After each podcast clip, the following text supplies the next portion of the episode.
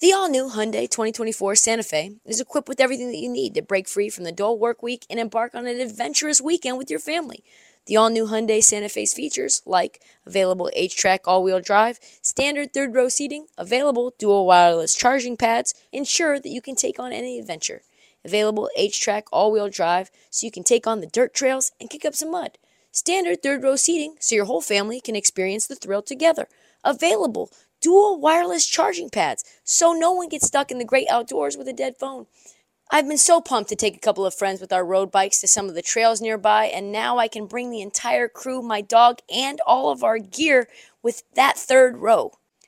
Learn more about the new Hyundai Santa Fe at HyundaiUSA.com. Call 562-314-4603 for complete details. Na na na, come on.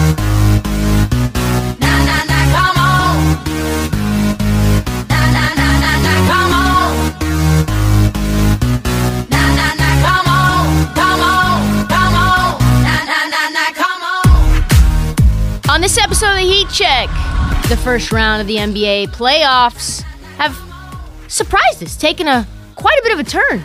Suns and the Grizzlies might just find themselves in a dogfight here, folks. A seven-game series, I would say, for those top two seeds was not what they envisioned by winning 50-plus games. Uh, Sixers now have to deal with a major injury, and the Nets are on the verge of a broomstick, just like everyone predicted. We love the playoffs. So, Brock, we also have to do the little winning time. By the way, we have our winning time recap. So, do me a favor, Brock, and drop that motherfucking beat.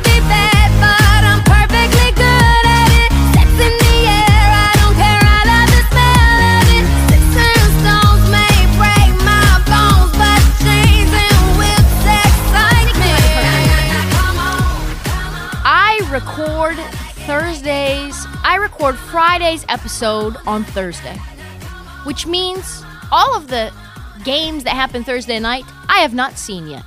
So there has been some games that have gone down since our last episode. We've got Thursday night, Friday night, Saturday night, four nights of games. So we've got a lot to kind of recap. Things are in flux.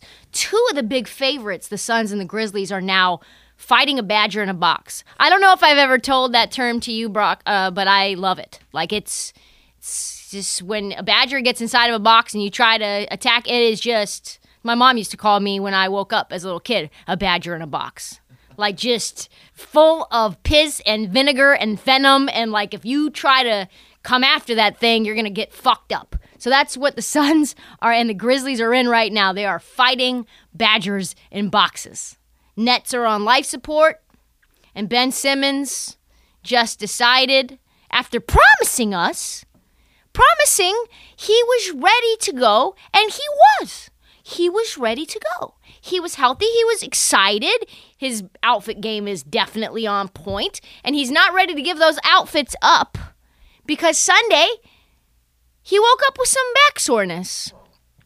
So he's going to be out for game four. But the biggest news of all Joel Embiid's thumb is actually really fucked up. Like it's bad. As we would say in Scooby Land, Rutro. Rutro, Embiid. Rutro. Let's start out east. Uh, Boston Celtics. They've done everything. Pretty much something that no one has ever done before. They have shut down the most potent scorer of our generation, Kevin Durant. He's not even shooting. He's telling us he's thinking too much. He's trying to be perfect. He doesn't know whether he should force it or whether he should give the ball up. He's like literally every time I, every time I do anything else I lose. Like I tried to play within the game and let the ball come to me and somehow I'm only taking 11 shots a game now. Like I tried to force it and I'm like 4 for 15. Let's look at his stat line really fast so I don't just make up his stats. But it's not good. Kevin Durant stats. All right. Game game 1 when he forced it, 9 for 24, 1 for 5. Game 2 when he forced it, 4 for 17, 1 for 2 from 3. Game 3 when he said he was letting the game come to him, 6 for 11, 2 for 3, eight rebounds, eight assists. Great stat line. Not Kevin Durant's stat line. And an L. Most importantly, three L's in a row. Kyrie Irving. Kyrie Irving, let's look at his stats. Uh, after that incredible performance where he was 12 for 15 uh, in the play-in game, he went 12 for 20 in game one with 39 points. Epic. 6 for 10 from three. And then he has fallen off a cliff. 10 points in game two, 4 for 13, 0 for 1 from three. Whoa, I didn't even know this. In game three, ga 16 points, 6 for 17, 0 for 7. You're talking about a man, Kyrie Irving went 0 for 8 from three in two games. So back to Kevin Durant. He's in a tailspin right now. He's what we call in the barrel of the wave. You're surfing and you're doing your Kid Cudi thing, and you're like, I'm riding the wave, can't find the way, and then you crash. And he's looking up, he's looking down, he doesn't know which side is deeper into the ocean and which side is the sky. That's where we're at right now. In the first three games of this soon to be over season, when Tatum has guarded Kevin Durant, he's held him to just 10 points and made him commit 10 turnovers. KD has made exactly two baskets in three games against Tatum. KD has been locked up. They won't let me out. No. No. And it's not going to change. Everybody keeps telling me, Trista, don't take the under on Kevin Durant's points. Don't take the under on his PRA. The man is the best scorer of our generation. Yes. That's why I'll continue to take the under, folks, because nothing's changing. Nobody's coming to save you, Kevin. And like I said in the beginning of this series, and I'm going to continue to say it because it was so spot on as the series gets further and further along, they'll both, Kevin and Kyrie, will become less and less effective. We've got, and even Steve Nash is talking about it. I'm sure, this is what he said. I'm sure they're tired. Kyrie fasting through Ramadan. Kevin's basically been playing 40 minutes in, from the like 40 minutes a game in the last 20 games. Like, yeah. Like I this is Ke- Steve Nash direct quote too. When I'm fat when I'm fasting and I haven't eaten and I play tennis, I feel like I'm going to collapse. Can't believe Kyrie's even doing it. Excuse me. It behooves you to have a solution to these problems. And Blake Griffin hasn't played in a month and you put him in. I don't even know why he decided to do it, but thank God because Blake Griffin gave him a spark. He was locking up Tatum. This man is, I'm sorry to say it, unqualified for this job. Unqualified. Here's the more of the problems. They have, I might repeat myself, they have zero depth. They don't play defense well. They have two superstars who cannot carry the team when they're consistently double teamed. They can't just Giannis themselves into it. They can't just Jokic themselves into it. They have a coach with exactly zero answers about how to fix these things other than to switch to his own defense. Like literally he's trying box and ones. He doesn't he's not running plays to get Kevin Durant open. Think about that. Kevin Durant who can shoot over anyone. It's like just go out there and go ISO like it's an AAU scrimmage. No, they're up. Celtics are operating like it's a war. They've got onward Christian soldiers, just left, right, left, right. You know what I mean? Like they are in lockstep right now. And Kevin Durant is locked up right now. And then you're like, okay, well, maybe Ben Simmons will come and he'll be able to lock up Tatum or Brown or some variation of both because Jayson Tatum does nothing against Ben Simmons. And you're like, like I said, I'll believe it when I see it. I fucking told you. I know Ben Simmons like I know my own self. I know him better than maybe he knows himself. How long has the promise of Ben Simmons in clutch situations been hanging over the heads of us as fans and, of course, Nets fans as well? After being told Ben was a go for game four, he woke up and just like, ah, I don't know, but I think I tweaked it. I, I think I'm. And now he's having meetings with the Nets organization, him, Rich Paul, and him, being like, we're going to discuss a further plan on how we can return to the court mentally and physically, considering all the hurdles that Ben has to go through. I thought he was ready. Why is there a new meeting taking place? He was ready. Why are there new mental hurdles? Why? I said it on Twitter. I said, I cannot wait for Ben Simmons to return back into the Nets lineup on an elimination game. Like Ben Simmons, highest pressure. I I'm sure that's got to contribute to it. They're not up 3-1. They're not up 3-0 and he comes out like just front running. They need you. Ben, we need you. Shoot the ball, Ben. Shoot. No. Stephen A had this to say. He is all of us. Let's go to that clip. Jalen's different than me. I feel bad for anybody who was his teammate. He quit on LSU.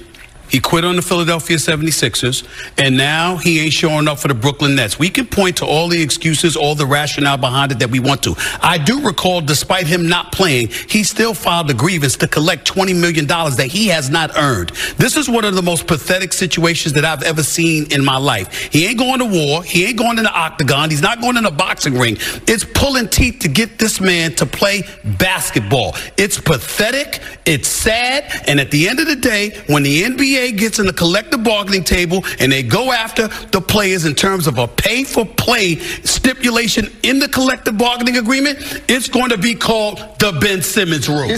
Sheesh! I'm telling you, everyone is coming for Ben's head. Even my man Reggie Miller's coming after him.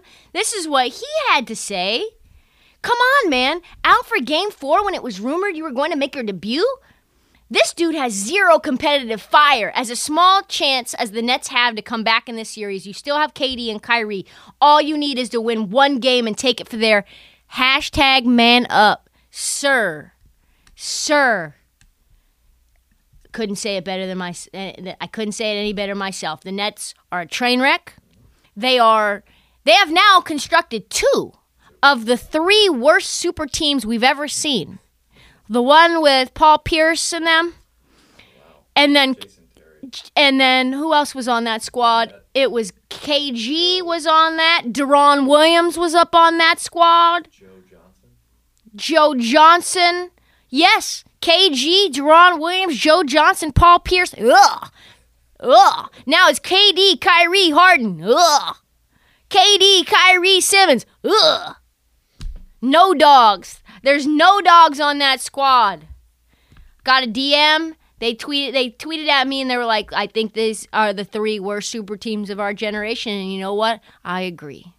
So now that they'll get swept, or maybe Scott Foster will luck them into getting set their ass home from Boston, which would be even better. I think for Boston fans, better for the narrative, better for Kyrie versus. I mean, just imagine him losing in Boston, those fans. Just tremendous. Then there's going to be a ton of questions. Who's to blame? Is it Kyrie? Yes. Is it Harden? Yes. Is it Nash? Yes. Does Nash come back? Hopefully not. Uh, the latest news is that they do not expect Steve Nash to be fired. Here's why that's not shocking to me. Although firing him is a thousand percent the right move. Like if you put Ime Udoka as the head coach of the Nets and Steve Nash as the head coach of the Celtics, same teams, same construction. I believe Celtics are up, or I believe Nets are up 3 0 on the Celtics. That's where I'm at. You're talking about Steve Nash from the beginning. No Ime ever. A, an- a parallel universe where Ime never instills dog into the Celtics team. They're a badly constructed roster. They've got Tatum doing iso ball, Jaylen Brown never passing to a soul, Marcus Smart chucking 15 threes a game, Robert Williams trying to do something to help out in the paint, Payton Pritchard coming in, Aaron Nesmith. This team would be Gargar. Ime coming in? Yes, that's a new term. Gargar. It's from my youth. Nets would be a well oiled sil- symphony. That's how bad Steve Nash is. He has no clue how to handle things. He had Mike D'Antoni last year. Mike D'Antoni said, Thank you, sir. Goodbye. I'm out. Read into that what you will. But Sean Marks and Steve Nash were homies. Steve Nash and Sean Marks, the GM of the Nets, were teammates in Phoenix. The years where Steve Nash was at his pinnacle, two time MVP. You don't ever forget that as a teammate. Like, you look at Steve as the player, and you're like, oh. And then you're like, oh yeah, brilliant basketball mind. He must come in and deal with these superstars. He spent like 25 minutes with Kevin Durant when Kevin Durant was in Golden State, and apparently they gelled. They had a coffee. He called him Yoda, and like Kevin Durant signed off on it. Then, of course, Kyrie said, well, we don't really have a coach. So, I mean, it was destined to fail from the beginning. But if Sean Marks isn't fired, then Steve Nash isn't fired. Unless, unless, here's where it gets tricky nepotism falls when the guillotine falls. So if it's Joe Tsai saying Steve, uh, it's either Steve, Sean, or you, Sean will go back to backstabbing ways because this is what executives do, and Steve will, Steve and and the Nets will will mutually part ways. It'll be an amicable, mutually parting of ways. This is now year three of the KD Kyrie experiment. Kyrie, in those three years, has played 46% of all Nets games. Let me just repeat that again. Kyrie Irving has played less than 50% of games as a net. Let me expand on this. Kyrie Irving hasn't played in his 11 years a full 82 game season ever. He's played 90% four out of his 11 years. The other seven years, he's missed significant time. He's been finessing us for a long ass time. This is not going to go down any differently in the future. So the question is is Kyrie going to get a max extension or nah?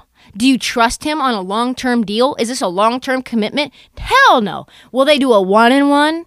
A one year deal with a one year team option? And then they do the whole like, it's the reverse of the LeBron James situation. It's like, we'll see how it goes with you. If they don't extend him, who else will? Will they do a sign and trade? I can't imagine Kevin Durant is going to sign off on Kyrie not being there. If they do trade Kyrie, does Kevin care? If Kevin cares, does Kevin ask for a trade as well? The dominoes, they just continue to just that these are the things that keep me up at night. These are the iterations of the possibilities that make me smile. Sometimes my dog wakes up at night and it's like it was just me laughing to myself in my bed thinking about all the situations of disaster and peril that could befall this league. How do you fix this roster? Another question. Huge gaps all over the place, almost no depth. They're over the luxury tax already. This is sort of Lakers esque with better players. When you have multiple guys on max deals, and let's, speaking of dysfunction, like this is the same team that was mad that DeAndre Jordan wasn't starting. DeAndre Jordan got waived. Like DeAndre Jordan is washed. Like the nepotism within the Nets organization in the team environment is fucking crazy too. It's bonkers. Will we see another question? Will we see Ben Simmons to start next year? Will he be healthy? Is he going to get another back surgery? Is he still not mentally ready to compete? I don't know. I don't know. It's going to be a wild offseason, though, in Brooklyn. And they are for sure going home. I mean, so much for third best option. used to turn they back, causing me to yank they arm and pose like I would do them all. Now I'm saying thank you, cause they tell me my shit's the bomb, explosive. Drinking cognac, smoking weed, always packed. More than one firearm, chrome rims? Another place that's getting a little explosive. Another place that's got a, a team with a lot to lose. It's not the Nets. Joel Embiid now needs surgery on his thumb. Little update. He has torn a ligament in his thumb. He has said publicly it makes it very difficult for him to catch the ball, which is rebounding, receiving passes. Makes him very makes it very difficult for him to pass the ball. Scoring is okay. It's like not as much of a deal, deal but like the whole passing thing, assists and rebounds, like very key pieces of Joel Embiid's game, very difficult. His stat line, gross. We'll get to that. Here's the problem: Toronto and and furthermore Miami, who will be their next opponent if they win, very aggressive defenses. Like you're talking about teams that will rip at the ball. Like that is possibly additional damage that will need to be surgically rep- repaired and impede his progress and his effectiveness throughout the series, right? It's Gonna make it difficult. Let alone like he's gonna be pressed by Scottie Barnes. He's gonna be pressed by Pascal Siakam. And then in the next series, when they make it out, or if they make it out, you've got Bam Adebayo, you've got Jimmy Butler in a revenge spot, and even more to the point, you've got PJ Tucker who just doesn't give a fuck. Like he is going to rip at everything. He might just swipe at your hand, period, all the time. That's his nature. He's an irritant. It's affecting Joel Embiid.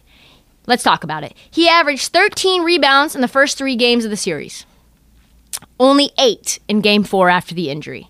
He averaged 28 points a game in those three first games, 21 in the Raptors, uh, in the loss to the Raptors. So that means Joel Embiid operating around 75%, and without a full Embiid, as I famously tweeted, Rutro. And then, of course, and then, of course, lots of question marks about what happens next here, too. You got a man averaging 18 points per game in the playoffs, making $33 million a year. Toby. You got to ditch him. How are you going to ditch Toby? Are you going to extend Hardy? What's happening? What's happening with our man Morey? See what I did there? See what I did there? Boom, boom, boom. That's what it is.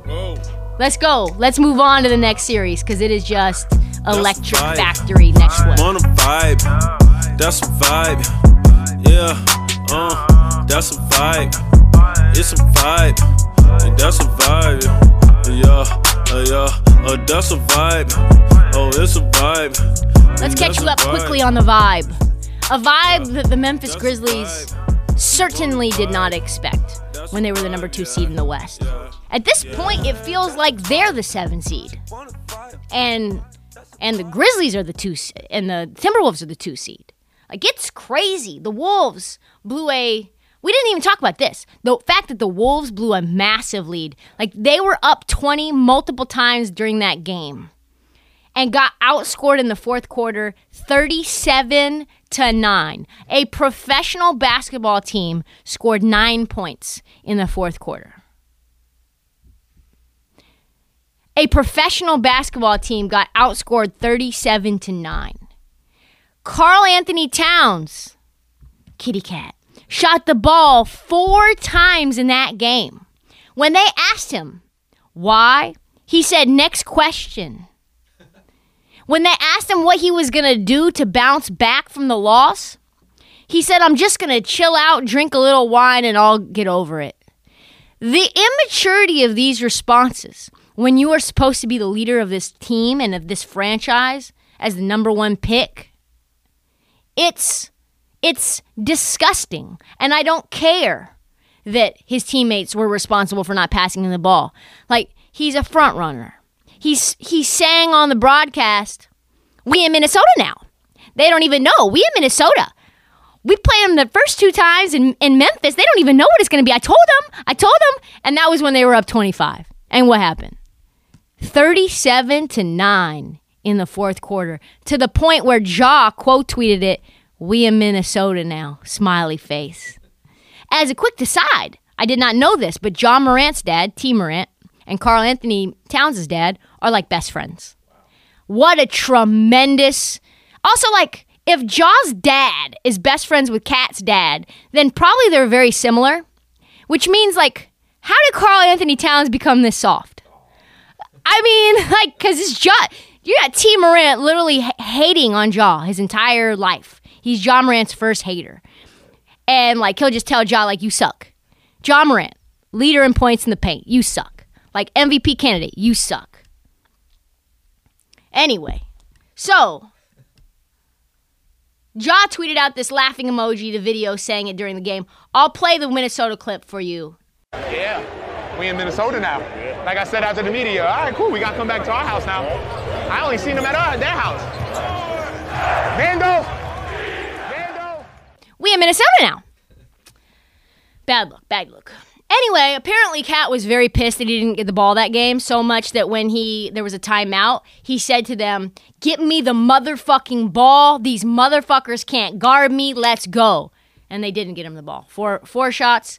Uh, turns out that he was right. That when he gets the ball, better things happen. He came out in Game Four and he dominated to the tune of 33 and 14. Didn't see that coming.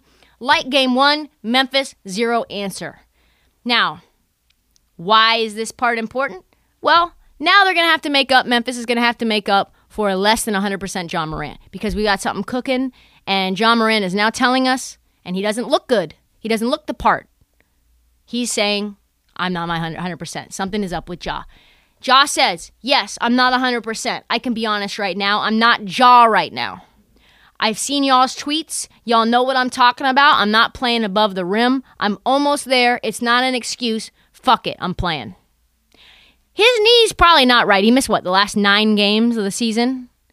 He played the last game of the season. So, like, I think it was nine. He, pl- he missed nine and played the last. I watched him in game, what was it, four. He passed up a wide open layup in game four and then made a pass that turned into a turnover instead of him just bamming. He doesn't feel as aggressive because that knee is not right and my hackles went up. Ja only had eight, only had 11 points in game four. The injury, I think, occurred in game two in the third period when Karl-Anthony Towns hit Ja and he had to go back to the locker room. I don't know if you remember that, but he was in a lot of pain. Looks like the leg hasn't fully recovered. And if you're a Grizz fan, you're probably, you know, ripping your hair out because there were some very suspect calls in game four that happened in Minneapolis. A lot of people complaining about the officiating getting too involved. Whistle happy. You know who was pissed the most, though? Head coach. play better, but in my opinion, one of the most poorly officiated games I've ever seen in my NBA career. Um, all five of our starters are borderline fouled out in the first quarter. Um, f- 10 plus foul difference, 40 free throws. Yeah, some things we got to clean up and get better at, but I've never seen a more inconsistent and arrogant, um, you know, officiated game. So I'll take whatever hits coming my way. I got to protect our guys. We know we've got to get better, but I mean, from the get go, it was foul, foul, foul, foul, foul, inconsistency. There was actually one play where a foul whistle was blown before contact was even made. It's embarrassing. Um, you know, but I'm always going to look in the mirror and say, how do we play better? How do we coach better? Um, but I'm at a loss for words, and that's not.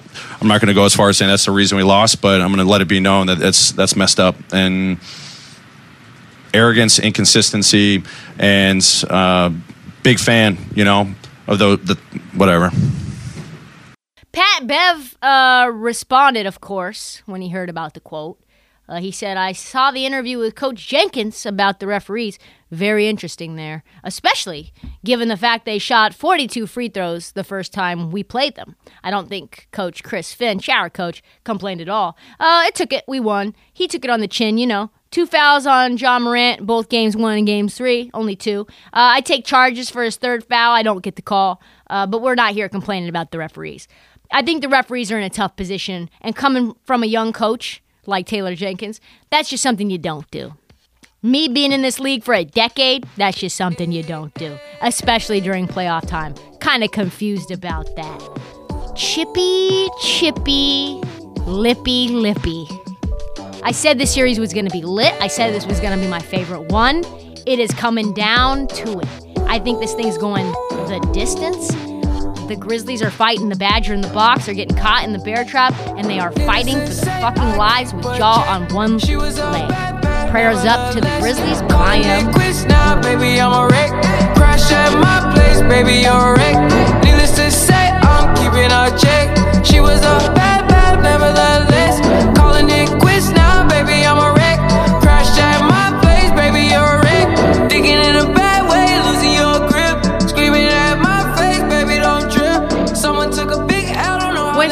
the one seed, pretty much like Memphis getting the two seed, I don't think they expected this. I think they expected a cute story. A story of a team that went 1 and 12, made some moves, found their identity, have their star player basically sitting on the on the bench full time, uh, eating beignets and wearing lots of jewelry. Okay, that's a very cute story. Got CJ McCollum in the de- deadline. He can score. Brandon Ingram, nice player. Jonas Valanciunas, good dude. But like, we're the fucking Phoenix Suns. Let's make light work of them. And it looked like it possibly could have happened until Devin Booker got injured. And now he's on the bench with a hamstring injury. So both teams with their star players out, except for the New Orleans Pelicans, haven't had them all year and they've been doing just fine. Little rebalancing, folks, considering the path that the Suns took last year was filled with injured teams. You had the Lakers without Anthony Davis and LeBron James, who was hampered. You had Denver Nuggets, who was missing Jamal Murray, and you had the Clippers that was missing Kawhi. So now you're facing a team that is young and is just fearless and they're athletic and they're hitting buckets from everywhere and they're doing Suns things. They're just getting in your face. You've got Jose Alvarado being the like the irritant that Chris Paul is. Jose Alvarado, undrafted guy out of Queens, came from Georgia Tech. He is averaging a steal over a steal a game. He became like basically in the clutch lineup, like pretty close to the end of the season. He forced Chris Paul. Here's like a testament to how good Jose Alvarado has been. Chris Paul, one of the best point guards, maybe the best point guard ever to play the game. Like, definitely one of the smartest high IQ players, especially in crunch time. Fourth quarter, Jose Alvarado came into the game and immediately, with his physicality, forced Chris Paul into an eight second violation in the backcourt. Like, that is Jose Alvarado, a kid that's undrafted from Queens. Also, Jose Alvarado in the game before game four, so game three, eight consecutive buckets down the stretch in the fourth quarter. They ended up losing that game because Chris Paul was just certainly better, but you're talking about a rookie, an undrafted rookie making plays. Herb Jones, another guy who was a second rounder, all SEC player of the year, SEC defensive player of the year, somehow, some way got six guys in his conference drafted before him, an absolute steal, which le- leads to our next segment coming up. Just tons of blocks to he blocked Mikal Bridges in a corner three. And he wasn't even anywhere near him when Mikal Bridges went up. Like his length and athleticism is absurd. It is bananas. Herb Jones might be one of the most valuable role players in the league right now. And that's considering I love Mikal Bridges. He's also very valuable role player. Anyone who can just like Chris Paul wanted no smoke from Herb Jones. He couldn't even pass the ball. Herb Jones's wingspan is literally like a bubble around. Chris Paul is too too short for all that. Herb Jones is just making life a fucking pain. And these are guys who aren't even the ones. Like the ones, Brandon Ingram being unguardable. The ones, CJ McCollum just being one of those tremendous playmakers. Jonas Valanciunas just bodying people down low. Getting to the left shoulder, yak. Getting to the left shoulder, floater. Re- like, I think he had 24 rebounds one night. This team is going to be in a dogfight. This might go seven as well. And there's a legit possibility. I know that we don't want to think about it because the Suns are such a good team and they're fun. But if they don't get Devin Booker soon, they could end up getting like bounced out of the first round, which I believe would be probably the greatest upset in NBA history. A an eight beating a one, but they're not an eight. Let's be real. They were 9 10. They were 9 10. They started 1 and 12. They were 3 and 16 to start the year.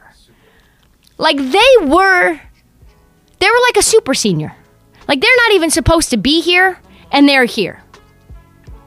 I tell you what, they need book back ASAP Rocky, and uh, because this scrappy, defensive-minded, really well coached by Willie Green is going absolutely nowhere, and they are not. I don't want you waiting around for me.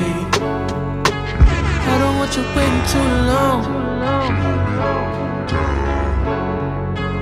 I don't want you waiting too long. She hold me down. Don't act like I'm average.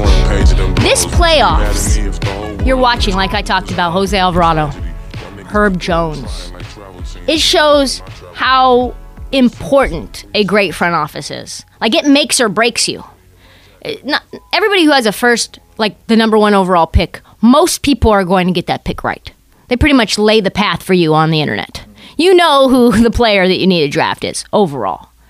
But like, who are the teams that can find guys out off the street and they immediately make an impact? Who are guys who like have a early second round pick and get somebody who is probably caliber lottery?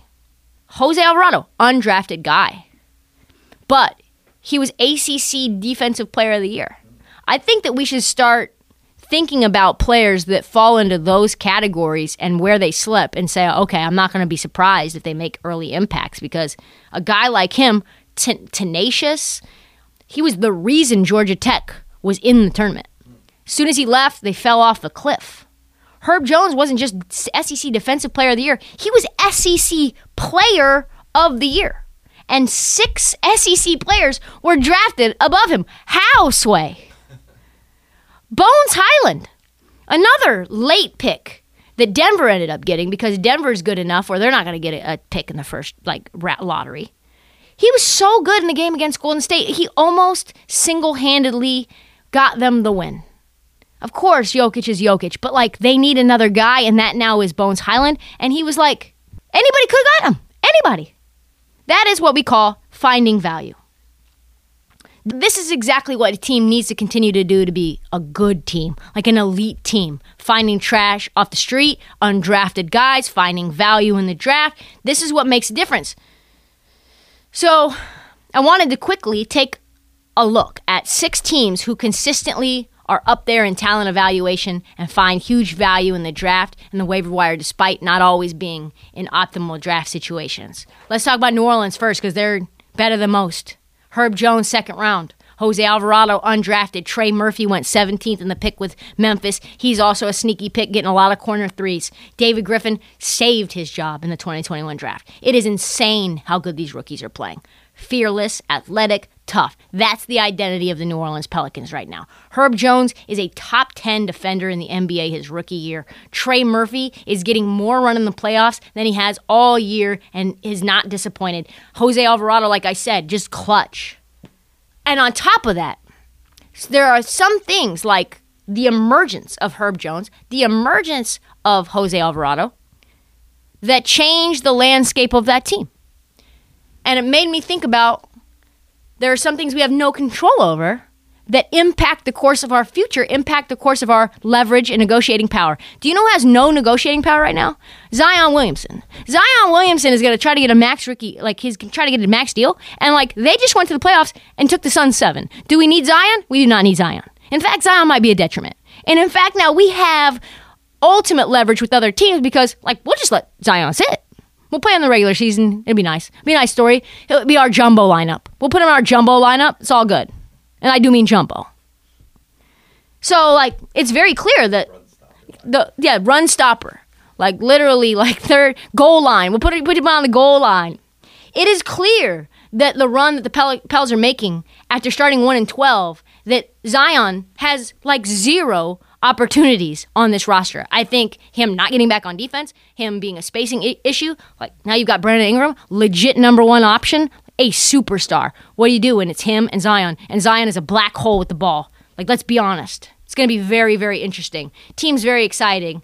Uh, another team, Memphis. We talked earlier about them. Damn. Like, if you look at them, all the picks that they figured out a way to get, Desmond Bane was the last pick in the first round. Xavier Tillman and Brooks all slipped to the second round. Brooks went 45th overall. He was all Pac 12, by the way, defender. He might be the most valuable player on this team besides Ja. You've got Ziaire Williams, 10th pick. You've got Desmond Bane, 30th pick. Xavier Tillman, 35th pick. Dillon Brooks, Brandon Clarke as well. 21st pick traded on draft night from OKC. Just players that are legit getting serious minutes that they got for almost nothing. Toronto Raptors also amazing at this. Probably no better talent evaluators out there than Masai Ujiri and Nick Nurse. How do I know this? Because Scottie Barnes was regarded a dumb pick at four. It was like, why would you pick him? We got Jalen Suggs, proven winner, Gonzaga, you know, jumps up on the scoreboard, game-winning shot. You need a point guard. Who's your point guard? And it's like, no, no, don't you worry about us. Don't you worry about us. Just wins Rookie of the Year. Just all overwhelming, like Rookie of the Year winner long, perfect fit, long, athletic, switches everything, six seven to six nine. That's our that's our mold. Jalen Jalen Suggs, he doesn't fit in that mold. Mold. What has he done in Orlando? Nothing. No shade to Jalen Suggs, but he is in the the black hole of the NBA, which is the Orlando Magic. So then, like, how how does important does he become on this team? Like when he goes down with that ankle injury, they lose. When he comes back and no Fred VanVleet, they win. Pretty simple. And this is a team that robbed the bank for Pascal Siakam at 27. 27. One of the best wings in the league. OG Anunoby, another wing. Just puts up like 21 on a regular basis. No, no big deal. Nobody even talks about him. 23rd, 2017. Just steals. And while no teams ever come back 3-0 in the first round, like with Embiid being hobbled and Scottie Barnes being back, like Scott Foster being the the we'll call it uh inflection point of this series in game four, I could see it happening. The Sixers do not want to go back to Toronto for game six. They want no part of that smoke. They also are picking up guys on the margins, Raptors, like Armani Brooks. He was a 10 day guy. He got some run in the playoffs, and, they, and now he just signed a multi year deal. Phoenix Suns, not great drafting, not not perfect team for drafts, but they've been picking up players in like these marginal trades and free agency. Super astute moves when you think about it. Mikal Bridges is their like I would say their best move that they've made on draft night. They traded with Philly. They fleeced them. Philly kid, mom works for the Sixers, went to Villanova. Somehow he ends up in Phoenix, and he's like just a perfect fit anywhere he goes. They got Jalen Smith, who they ended up trading to Indiana. He was a perfect fill in big man when DeAndre Ayton went down. Cam Payne, they just stole him, backup point guard. Torrey Craig, they got him for, I think, a bag of chips. Um, he just signed a multi year deal, but he played in the finals for them last year. He was a great small five. Got JaVale McGee on a vet minimum. Like, did you see him? Uh, I think he didn't miss a shot last game. I think he went eight for eight. Landry Shamet for a low end pick. Bismack Biyombo, they took him off the street. He was basically on his couch. He became their third option as a center. Like, he's now getting DNPs. Just the the brains on this team. It's wild. Denver. Probably no team is squeezing value out of low to middle first round picks better than Denver. And second round picks. And second round picks. Jokic, soon to be the only player drafted in the second round to win an MVP. Probably twice. Three of the last four drafts have landed Nuggets Porter, Zeke Nnaji, and now Bones Hyland, who is averaging 11, 2, and 4 in 17 minutes in the playoffs. He hit three huge threes in game four to win that game against Golden State.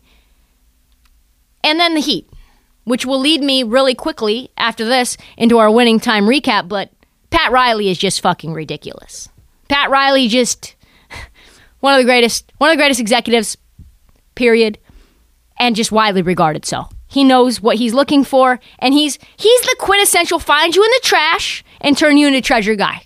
He's the guy who would probably make a killing like going to garage sales. Like that's it. Like the Heat have been great for 15 years. And they've been able to find guys just completely undrafted. Bam and Tyler, low lottery and picks. Bam Adebayo, Tyler Herro. But what stuns me is they have four players on this team who were undrafted free agents. Duncan Robinson, yes. Max Strus, Max Strus just had 20 the other night. Gabe Vincent, he's the one locking up uh, Trae Young. Trae Young's telling telling us, "Oh, I didn't even talk about that series. That series is done. Don't worry about that." Yeah, that's it. Bulls, Bulls, Bucks. That's over. I didn't even talk about it because it's done. Don't even worry. Uh, Trae Young's being like, I've I've never been been guarded like this. All of them playing great, like just great. Heat culture. They even picked Victor Oladipo up, like on a flyer. Victor Oladipo, everybody thought was broken, and now he can get like 27 on any given night. They just Justice Winslow they picked up, who they ended up flipping for value. Josh Richardson they picked up 40th. He ended up being a nice player in the league. And then the teams like Utah and and the Lakers, like they just live at the deadline. They just live life in the trash zone. And they just consistently underperform. So the way forward in the new NBA, I think, is to maximize the draft when you don't get a high draft pick and then find ways to just be smarter than your competition like the Heat. It's like it's a wonder. It's like, oh yeah, Golden State got Jordan Bell. Golden State got Jordan Poole. Yeah, it makes sense. Continues.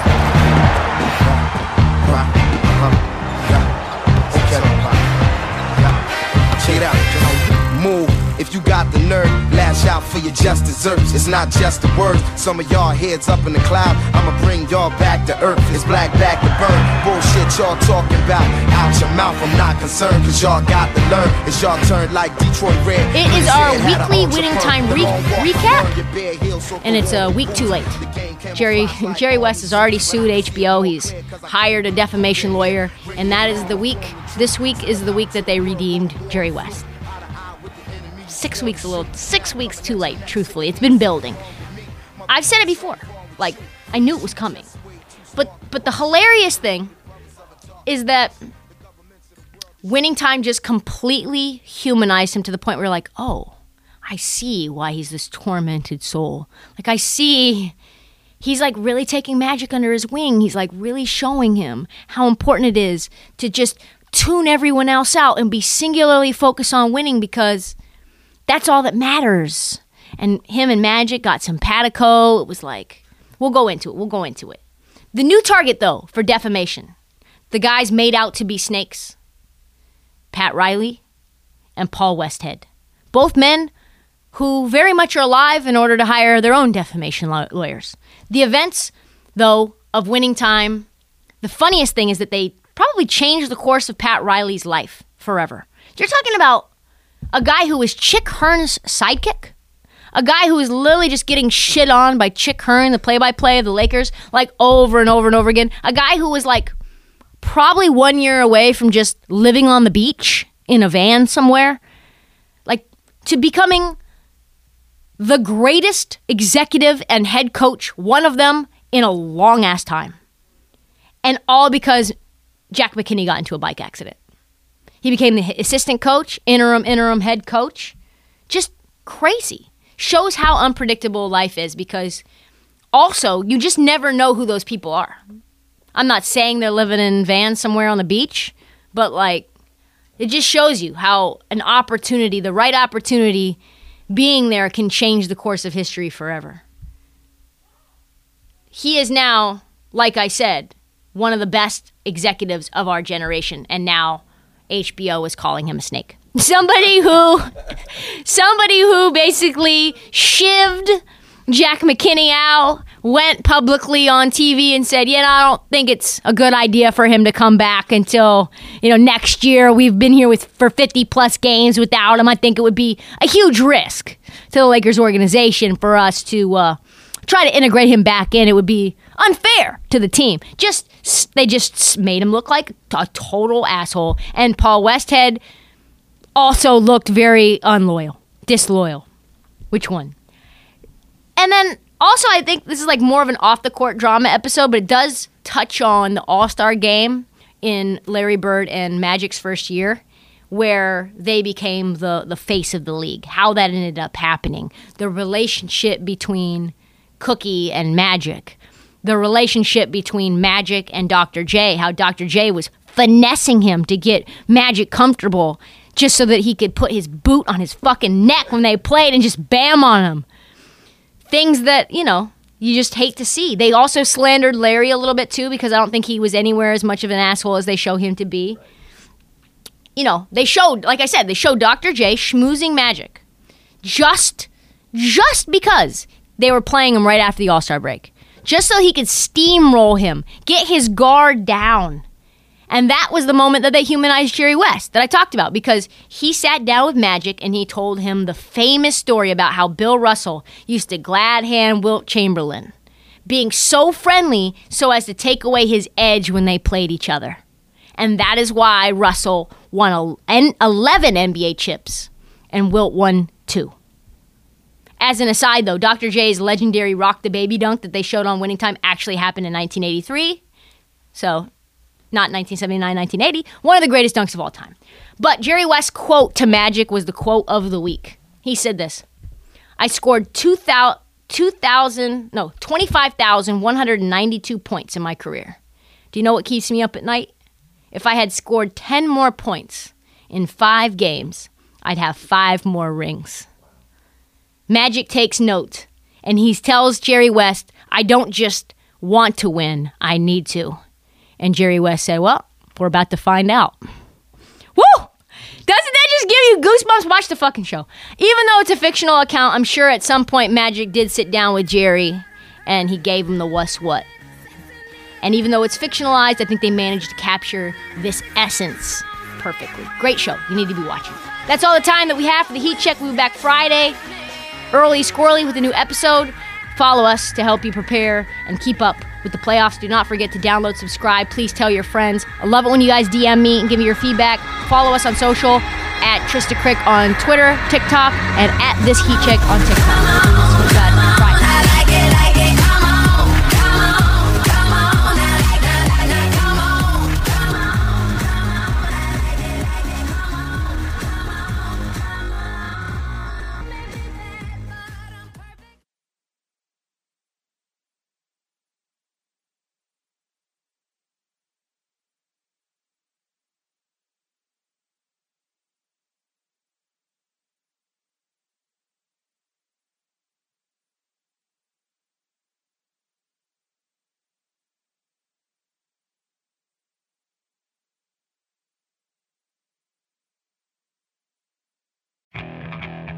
Okay, picture this. It's Friday afternoon when a thought hits you.